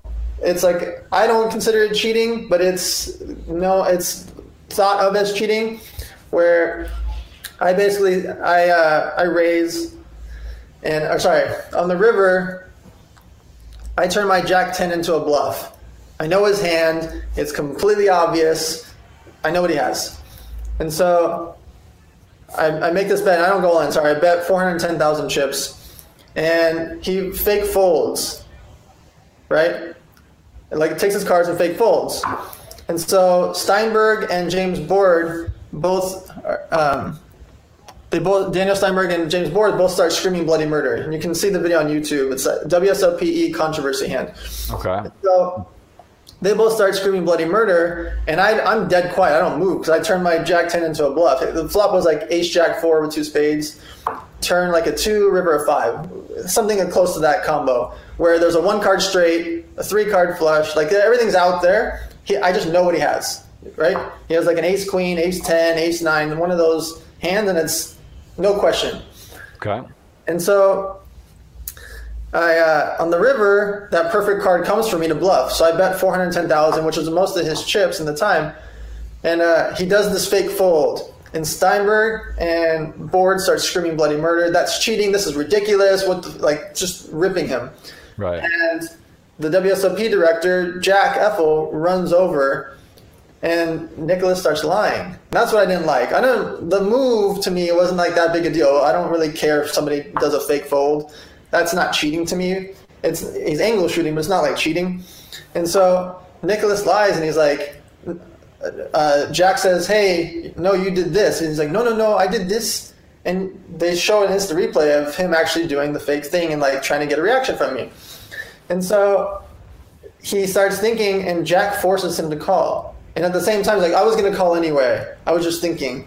And so I was very upset about the scenario because that like cripples me down to nothing, and then I'm out. And then, you know, next hand or a couple hands later, and so. So he did, and he and and now and he like fake folded, and then he calls, and. The, yeah, Jack forces him to call when I'm trying to get him to fold, and then Steinberg. You can see on the video, Steinberg's apologizing, James is apologizing, and again, it's not their fault. They're protecting me because they're saying that he's angle shooting, but like. That moment, I still think about. Like it's you know that was how often is a business guy going to make the final table as a chip leader in a main event? No, yeah, and then W S O P, Maine, Europe, and also like, yeah, it's just it's a crazy situation. It's like one of those spots you don't really get to relive. It's an equity, it's a bluff. It's like right, weird. Yeah. It's like he's probably going to fold. He's literally probably fifty-fifty or maybe sixty-forty folding or whatever, seventy-thirty, and yeah. yeah, it's a bizarre spot. And so I still think about that hand a lot. Emotionally, that one hurt. Like I actually got up uh, the very next time when I go out. I like got up and like started to leave like before the hand was even over. I was just like so. Frustrated because frazzled. You're frazzled, yeah. Yeah, like it. It was like it, I, Isildur and I had a big hand that was on T V. Then there's Ivy. Like all the legends are there. Like what moment am I gonna have like this? And uh, I remember, I remember, I don't remember the hand specifically. I remember that run. I remember you being deep, and I remember you having a lot of chips. And and uh, I don't remember specifics of what happened, but I just remember that you were, you know, you were doing well. And I think I was probably with Rast or someone and sweating, and they were, it was like, oh, he's chip leader. Like I remember that you had a lot of chips, and it was a big moment. So don't mean to react. Just you know, the Twitter world brings out. Sometimes they can bring out some. some they got it. You know, they got me riled up again. Spots. But um, so someone's asking the best finish in the main. Well, there you go. And then how it felt. So you obviously, yeah, not a not a great memory, but a fun run. You made a final table, the man in, of W S O P. Um, how do you pick what companies to invest? Gut feeling. You did answer this, basically betting on people and, yeah. and sort of. Uh, I'm sure you pick my category. I don't do multiple in the same category unless it's fashion. Okay, so that so so that has been answered. Uh, what do you think the rate of success is for new business plan given a recent situation? I, I I'll take this question further. So I also I have a lot of uh, angel investing, I guess you would say, in that range of of of, of investment. Um, maybe a hand, you know a handful as well, not thirty-six, but a good bit, um, maybe ten uh, roughly. Let's just call it. I don't know yet if I'm a good angel investor because, well, first of all, there's a lot of luck, I'm sure, right? Like even if the people are good or depending on industry and how it changes, but you know, it, it takes a while to come to fruition. So you might it might take three, five, ten years yep. to understand where you're at or where you're at, and obviously your track record. And if you bet on good people and you're in good space, likely going to do better. So you know, what would you say your success rate is, or would you guess would be, and how would you say overall? Because like random people flicking in investments and maybe being sort of fish, if you will, you know, it's probably very hard, but someone that you think you, you know, you've calculated, you have the information, you know, the people personally, I would imagine is better. So give me the two. What do you think a random investor's success rate is and these type of things? And what do you think your success rate is? Sure. So most of the time, only one or two out of your ten investments are going to make it. And you're hoping that the one or two are going to help pay for the ten. And so in angel investing is hard from that perspective because companies either are going to need multiple rounds of funding or they're going to go bankrupt or situations happen. So one or two out of ten is really like what actually happens as right. far as the company having success. Again, sort of like a poker tournament. It's like you'd rather you'd rather nail one and bust ten than right. min cash four and, right. and whatever. So it's sort of like the same sort of thought process. Like I think when you evaluate on business and investment, what is the ceiling? What is the upside? Is this unique? Is this does this have a, a chance to really pop? Because if you do ten investments and only two work, and they're like, you know, get your money back or, or a slight R O I and you get slammed on others, it's tough. But if you hit like an Uber, uh, you know, whatever, you hit one of the big ones and then you get one hundred or fifty or two hundred X, it doesn't really matter. Those other ones double or make whatever and they, they don't succeed. So, but what do you personally expect? Because like obviously you're betting, you believe all will work, but like what do you realistically think will be your rate of, of uh, I'm, profitability? I'm too optimistic, but that's because I'm helping their success. My agency is helping them. So I treat them like clients. So I've done thirty-six investments. Only a few of them have exited. So it's not like I've had a bunch of exits. One went public, one had a big exit. Three of them are doing eight figures in revenue. So those are my shot at glory. I look at angel investments in a couple of different stages. I have my safe-ish angel investments that are going to be okay. I have my medium risk ones that are going to be like, if they hit it, it might be like a five to ten X maybe, if I'm lucky. And then my shot at glory is, holy shit, this could be like, you know, fifty, one hundred, two hundred, five hundred million dollar type company, like cross your fingers. Right. But I'm also investing early. So my upside is huge if it happens. I'm one of the, I'm usually one of the first checks, if not the first check. And so because of that, I have a chunk, like I'll have five percent or ten percent instead of just having half a percent or one percent. I'm going to get diluted along the way. But even then, if they do have a hundred million plus exit, my hundred K might end up being three million. Right. And so, uh-huh. I'm gambling in that sense. And so, yeah, I, I haven't had any of them go bankrupt, luckily, knock on wood.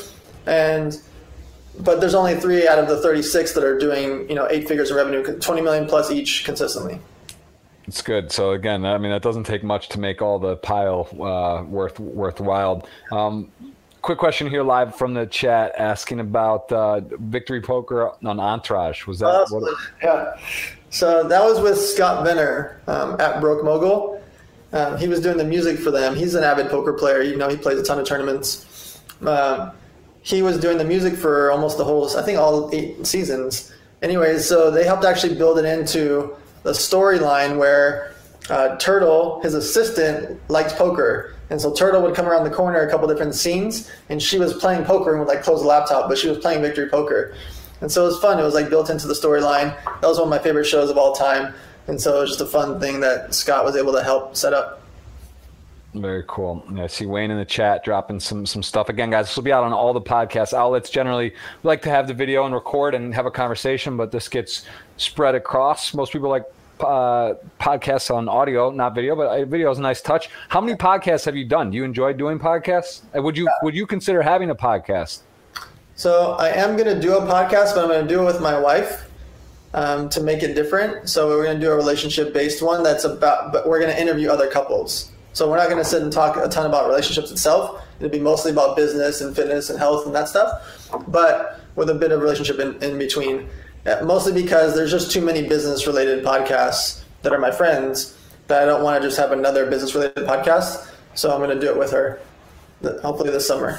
Very cool. And and so, you know, for me personally, I started a podcast. This is number seventy-five. You know, the banner's wrong, which we'll, we'll fix. But this, I enjoy it. I love conversations. I love talking to people about sort of understanding how they have have, have been successful and, and really looking to, to to drive people, give someone a spark. You know, maybe someone's at home like, oh, like that's cool, or I want to do this, or whether, whatever industry it's in, being an expert in their field.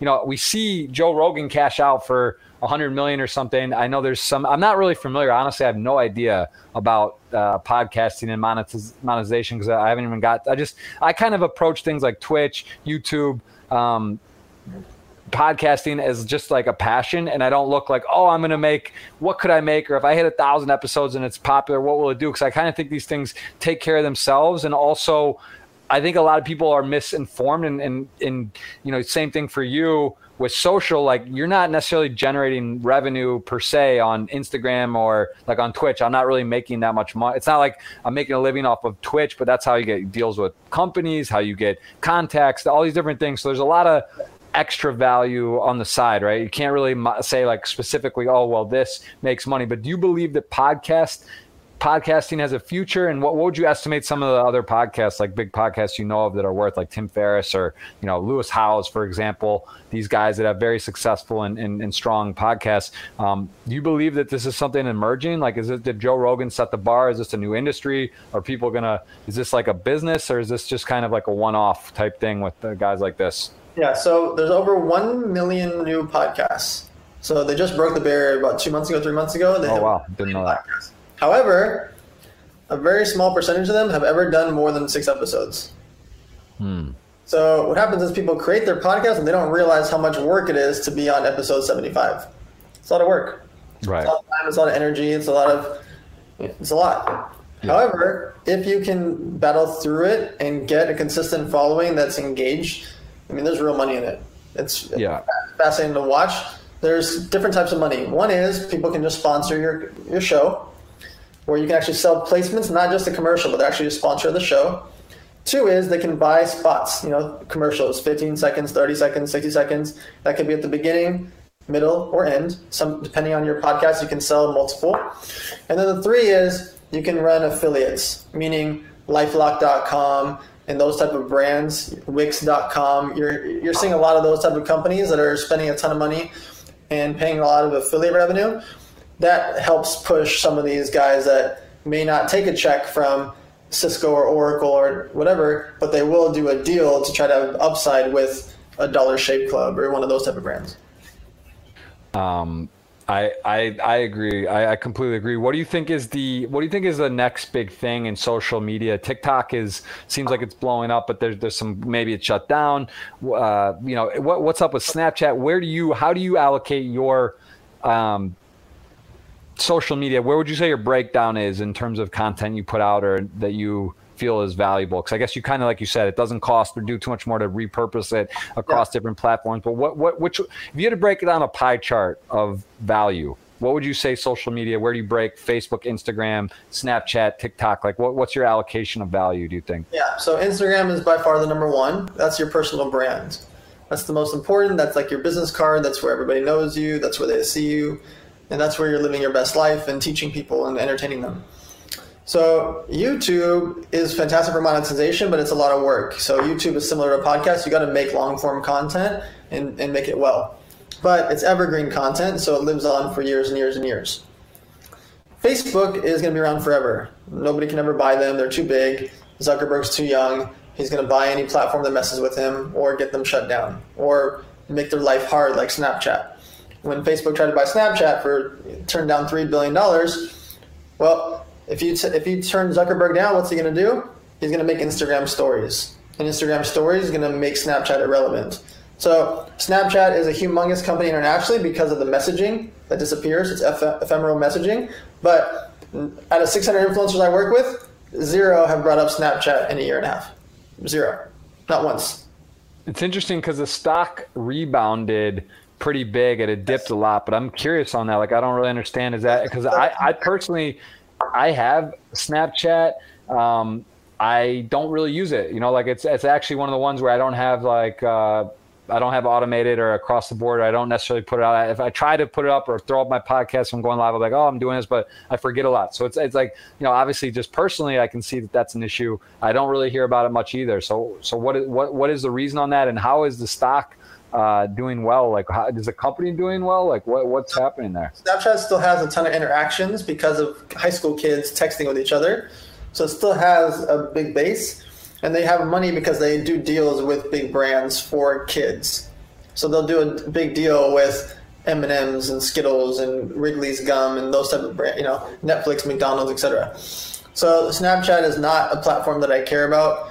Um, I, I wish, because it's such a gorgeous, fast technology, but they ruined it, and it's tough to utilize. Man, it's really shot up here uh, in the last. Yeah, their numbers are great.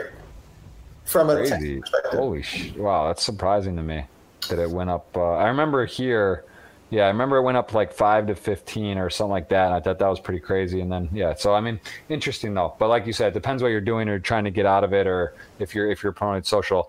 Um, let's take a few more questions here. What? Give me an actual countdown. When you you do have a thing when you have to jam out of here pretty soon. Yeah, whatever. Just keep going. Keep keep doing. We got we got uh, some, saw some good questions. Um, So we just talked about rate of success. What's your best investment? What's your like highest R O I? I guess what would you how like what would you say is just like a golden, golden thing that's happened to you? The one that went public, um, that one was good, and I actually sold my shares. So that one was I actually had a liquidity event. Um, there was another. I like Dollar Beard Club a lot. It hasn't exited yet, but they've done like twenty-six million revenue. I was the first investor, so I like that one. Um, I like a company called trendy butler dot com. It's a monthly box of men's clothing for sixty-five bucks a month. Same thing, it's over twenty million in revenue. Uh, I was the first check there, and then I brought my friends in. So I put one hundred fifty thousand in, and then my friends put in one point one million more, and then more guys started putting in like six million after that.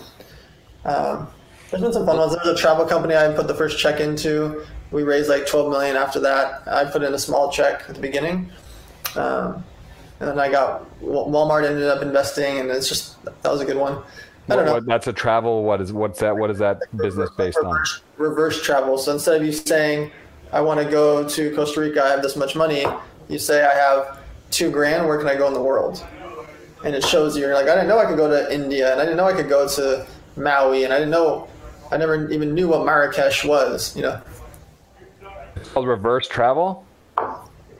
That's what the concept of the site is, yeah. Oh, that's it's interesting. I like that. That it almost like picks uh, picks your vacation or gives you what you could do. It's like, oh yeah, that, I, I love that. That's interesting. Yeah. Cool. So you, yeah, that's that's a uh, those are some interesting R O Is and and different. Uh, again, a wide spectrum. It's not you don't seem like you're pigeonholed in, in this category. You like to mix it up in whatever's interesting and, and catches your attention. Um, what about sports? Do you bet sports? And what do you think about U S passing at a federal level? Sports seems like basically the hottest um, ticket really there is like right now if you can get in, in that space, but it's a bit of a gray. I mean, not gray, but slots, gaming, sports, like betting. It's a little bit of a it's a little sensitive in some some respects. What what is your thoughts on that? And do you have any plans for that? Yeah, so I'm not in the sports market. I don't sports bet. Obviously, a ton of my friends do, just being in the poker world. Um, the I wouldn't get into the sports market as far as myself. That's not my forte. I like the online poker space or online casino I, I would do. But the sports market is humongous. And I, for me, because so many countries all over the world have always legalized sports betting and always legalized online poker and always legalized online casino, I think it's insanity that we don't have that in the U S. Like, Black Friday was a decade ago. What are we talking about? Like, how are we not legal here? Like, I had Mike Sexton on recently, you know, who's one of the legends in gaming, and had got a big, I don't know if you know his full story or kind of what happened with him with Party. Do you know, you know the deal? You get like eleven million along the way or something. He got fifteen million on the cash out. They ended up giving him a fifteen million bonus like a year later because they felt bad on the deal. They basically, they didn't force him, but they were like, oh, you're the last U S shareholder, you know, this and that. It was around like they, whether it was ill will or not, but if he had held his shares for like another eighteen months, he would have got five hundred thirty million, but he sold for fifteen, and then they gave him fifteen more uh, oh. as like a kind of like, you know, sorry, buddy. Like we just kept, we just capitalized that much wow. more. Um, so yeah, yeah, interesting. But uh, I forget why we were just saying that. What were we just talking about? Sports. Um, uh, sports, sports, sports. I just had, there's a reason why I was referencing Mike Sexton though. Sports. We were talking about what betting or sites. What were we saying? Yeah, about the legalization in all these other countries. Oh, yeah, yeah. So he was saying on the podcast, he was basically saying the reason in his mind that we do not have it legal now and across the U S and it's open is because of the Full Tilt issue, really. Like that's what his his thought is, which makes some sense. He's basically saying because they didn't have the player funds, how they handled it, how it was perceived, all that, that's like a big reason why that's not – everything's not good. But I don't know, at the same time, like that's part of the reason of regulating it, right? So like the funds are done right, the taxes are done right, all that. So I don't know if that makes perfect sense, but I mean, to that point, the government, the I would have bet a lot of money. If you had told me two thousand eleven this is happening and everyone's money got returned and things are sort of whatever, I can't believe twenty twenty poker's not legal in the U S. That is, I mean, it's a decade. Like there's people's lives that were changed. People quit, people moved out of the country. Like, you know, it, it's changed the whole, the, the amount of young youth playing. And it's a, it's a shame. It's crazy. And it's like, how can you bet DraftKings and, and do these things and not play poker when the, it's just like, lottery. What the heck? How can you play lottery and horse betting, but yeah. not play poker? Not yeah. play the one actual game of skill. Like, yeah, it's it's it's pretty it's pretty crazy. Especially when um, there's casinos all over the country too. I can go play poker in person, but I can't play it on my laptop. That's and every country has proven for so many years, almost freaking fifteen, twenty years now, that they can regulate it. Yeah, it's uh, ah, it's it's uh, it makes me upset. It makes it's all it's all kind of crazy, man. But I think it's gonna come back. Uh, let's take a couple more. What's your goal in life? What do you but like? So you've I think you you would agree with surrounding yourself with people you want to emulate, be like, and, and and sort of like it just it just happens. The good things are gonna happen when you're in these type of one hundred million academy or in, in this type of of uh, group of people. What would be your goal though? Like, do you have a number in mind? Do you want to have this? Be able to have a private jets and own different houses? Like, what is your actual? You know, you, you've done the charity aspect. So like you got that set up ready to, you know, extend it, make it better, bigger. You have like a, a, a avenue for that. But what is the goal for you? What do you actually want to do? Who do you want to be remembered as? Yeah. So the financial part isn't really my goal. Like I don't ever talk about, I've had the same watch for twelve years. I haven't owned a car in five years. Like that stuff isn't what's important to me. What I really want to do is I want to help as many people as I, and I'm not saying the cliche way of help as many people as possible. I want to help as many people as possible start up their companies and scale them because it changes people's lives. Like an actual thing. I'm not talking about like the weeping, like, oh, I'm going to donate all my money. I'm not talking about that. I like the capitalistic part of it of like, if I fund Everbowl and they go from twenty-six locations to two hundred locations, from four hundred employees, what we have now, to four thousand, that's change to me. To me, that's important. Because those people, that them having a job or career, that's important to me. And I want to do that at scale. And I feel like if I can create thirty-six investments goes into three hundred investments one day, well, if I can create tens of thousands of jobs, that's legacy. That's scale. Yeah, that's that that that is powerful, and it's, I, I think you know I always say to myself too though it's kind of tricky with kids and like you start looking at time and allocation, the ultimate resource. What what I'd rather do this or you know it's hard. It's kind of hard to like be I would imagine like yourself or Jason Kuntz who just has fourth child, Gary Vee. I always wonder like guys like that too how they're able to balance family and do this. Yeah. But there's obviously sacrifices, and there's no way you can be the number one social media output guy in the world, and you're you're going you're you're ma- making every soccer practice and choir thing, you know, so like there is some trade-offs, right? And and that's just like a fact. Like you, but you know, balance is important. Uh, what what would uh, would that, is that a consideration when you're having a family or children? Do you want to wait like a while? Do you have a plan? Like, I'm going to wait until X, or do you just yeah. kind of, because there's never going to be a good time. It's never like, oh, I'm not busy. Yeah. No, I'm really ready now. You know, I just, I know it'll make me change who I am. I've heard the different stories, obviously, over and over and over from friends, but I'm ready for it. Like, it's, it's that time. And I believe that I can run a lot of my stuff from home. So I won't, I won't go speak at one hundred fifty events a year anymore. I would go speak at like twenty. Right.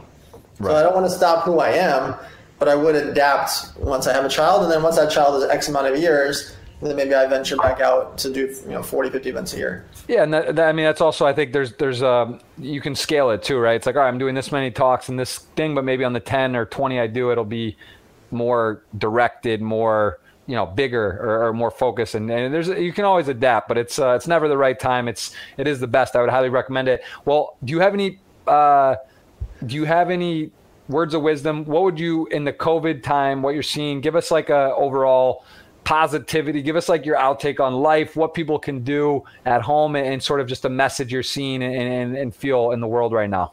So my main thing is everything you've ever wanted in your life is on sale. So if you were ever going to invest into a home, cars, watches, anything you ever thought about, you can buy at a discount because other people are having a financial tragedy. And I hate to say it like in a taking advantage way, but it's the reality of the situation of what's happening in the world is there's going to be a big financial shift.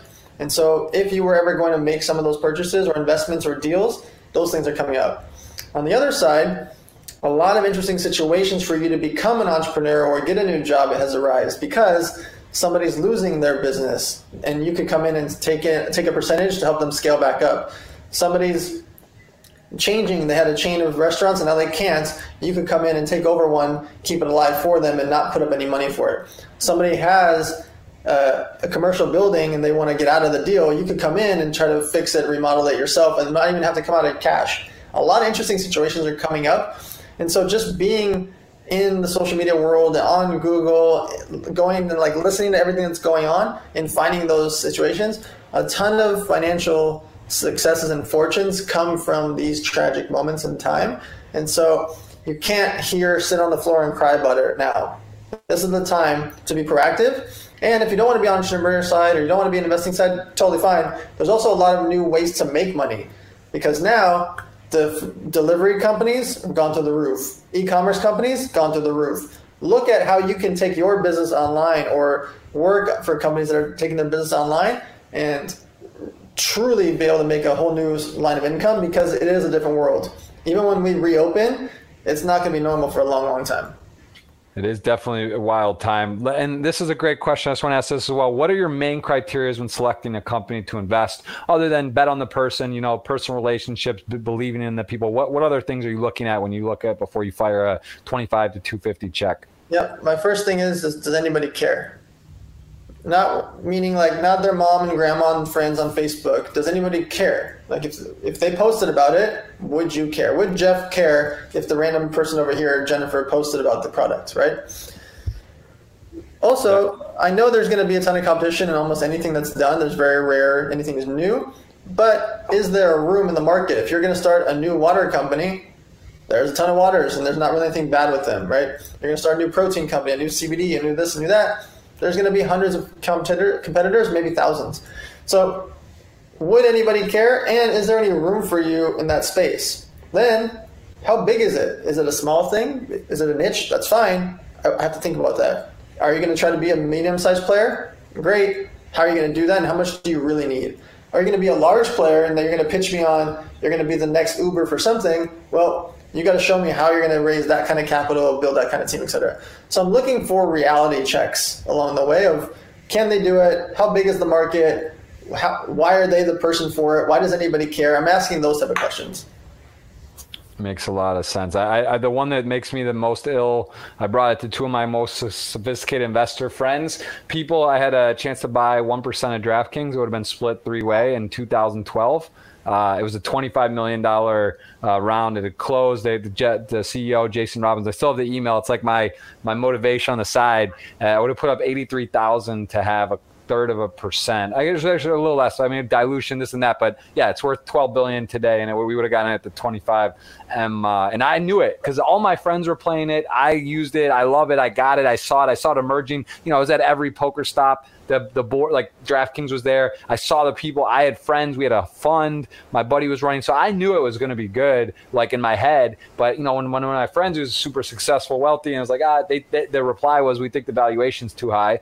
And, you know, uh, listen, most businesses don't work. You can't just say yes to everything. And I get it. But, like, that was one where, you know, looking back, it was a big, it would have been a massive investment for me at the time, but I was like all in. I was like, I was pushing it and they said no. So, you know, that's like in the back of my head, though.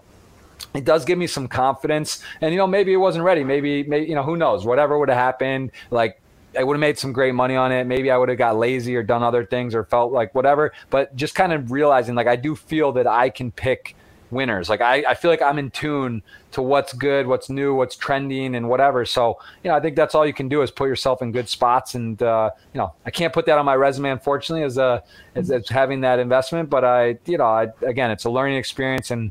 And there's other ones that are going well. And I actually have some pretty cool stuff. Uh, we'll talk off the podcast maybe in the future. I know you have to run, um, but we'll. Uh, I, I got some interesting stuff in the pipeline, and um, I think you'd be pretty interested as well. And, and definitely, I, I think it's it's also nice to have investors. And when you bring, you're you're a net positive, right? So it's not just like, oh, you could, because a lot of stuff you could raise money. You could say, hey, like call people, like give me one hundred K, five hundred K. That's fine, but like, are they going to actually do stuff? Do they know contacts in the space? Are they motivated? Are they going to be interested in, you know, smart money, if you will? So obviously that's always that. Well, Dan, I I I, I know you got to go here. We're going to roll this. Uh, anything else? Anything else you want to touch on? Closing? Anything coming up? No, the main thing, everybody, is just get started.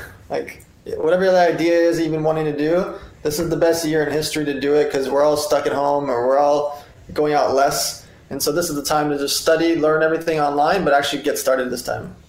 And and where is, uh, so if people want to catch up and follow along with you, is Instagram the best place to stay in tune, touch with what you got? Any of the main social platforms, but Instagram and Twitter, I'm mostly, uh, Instagram is my most fun. Okay, well, let's, uh, we're going to go here. We are going to copy this, and we're going to give someone a fifty-five dollar ticket courtesy of you, Party Poker. We're going to roll it when you tell me when, and someone's got a ticket in their pocket. Three, two, go. Boom. Someone has got it. We got a fifty-five dollars. It's usually repeat winners. They just feel like they have a code. Josh and Charles, this guy feels like a repeat winner. Oh, he's not. We got a new one. I love it. All right. So, Dan, I appreciate that. Number seventy-five, a k a seventy-four, double seventy-four. We just had it. I don't know what happened there. Dan, thank you so much, man. It really was. I feel like I learned a lot. I already uh, know you well, but got to learn a bit more about you. So I hope you guys enjoyed it, and we will see you soon. And hopefully I'll be in one of these one hundred million academies or something else, and we can collaborate on some stuff. And uh, if nothing else, sports cards, I'm sure I'll be uh, in the chat and, and dialed in, and, and, and I'll be right there with you. So I'm, I'm very, very into that. I like it, and, and uh, it was fun, man. Thank you for the time. You got it. Cheers, man. All right, guys, that's Dan Fleshman, also a poker player back in the day, investor, angel investor. He does a lot of different things. Hope you guys really got to learn something. I know I did. I, I think he uh, is is in a unique position and, and really does have some cool stuff that he's working on. So enjoy it. It's on all the podcast outlets. We will have a few podcasts next week, some poker, some business, some athletics. We got it all. We're, we're humming. We're ready for the World Poker Tour one hundred million dollars series coming up on Party Poker. That starts on July seventeenth. We will be firing that for about six weeks straight on Twitch, jeff gross poker dot t v. Thank you so much. Enjoy your day. And I uh, really appreciate you guys listening and following along. Thank you.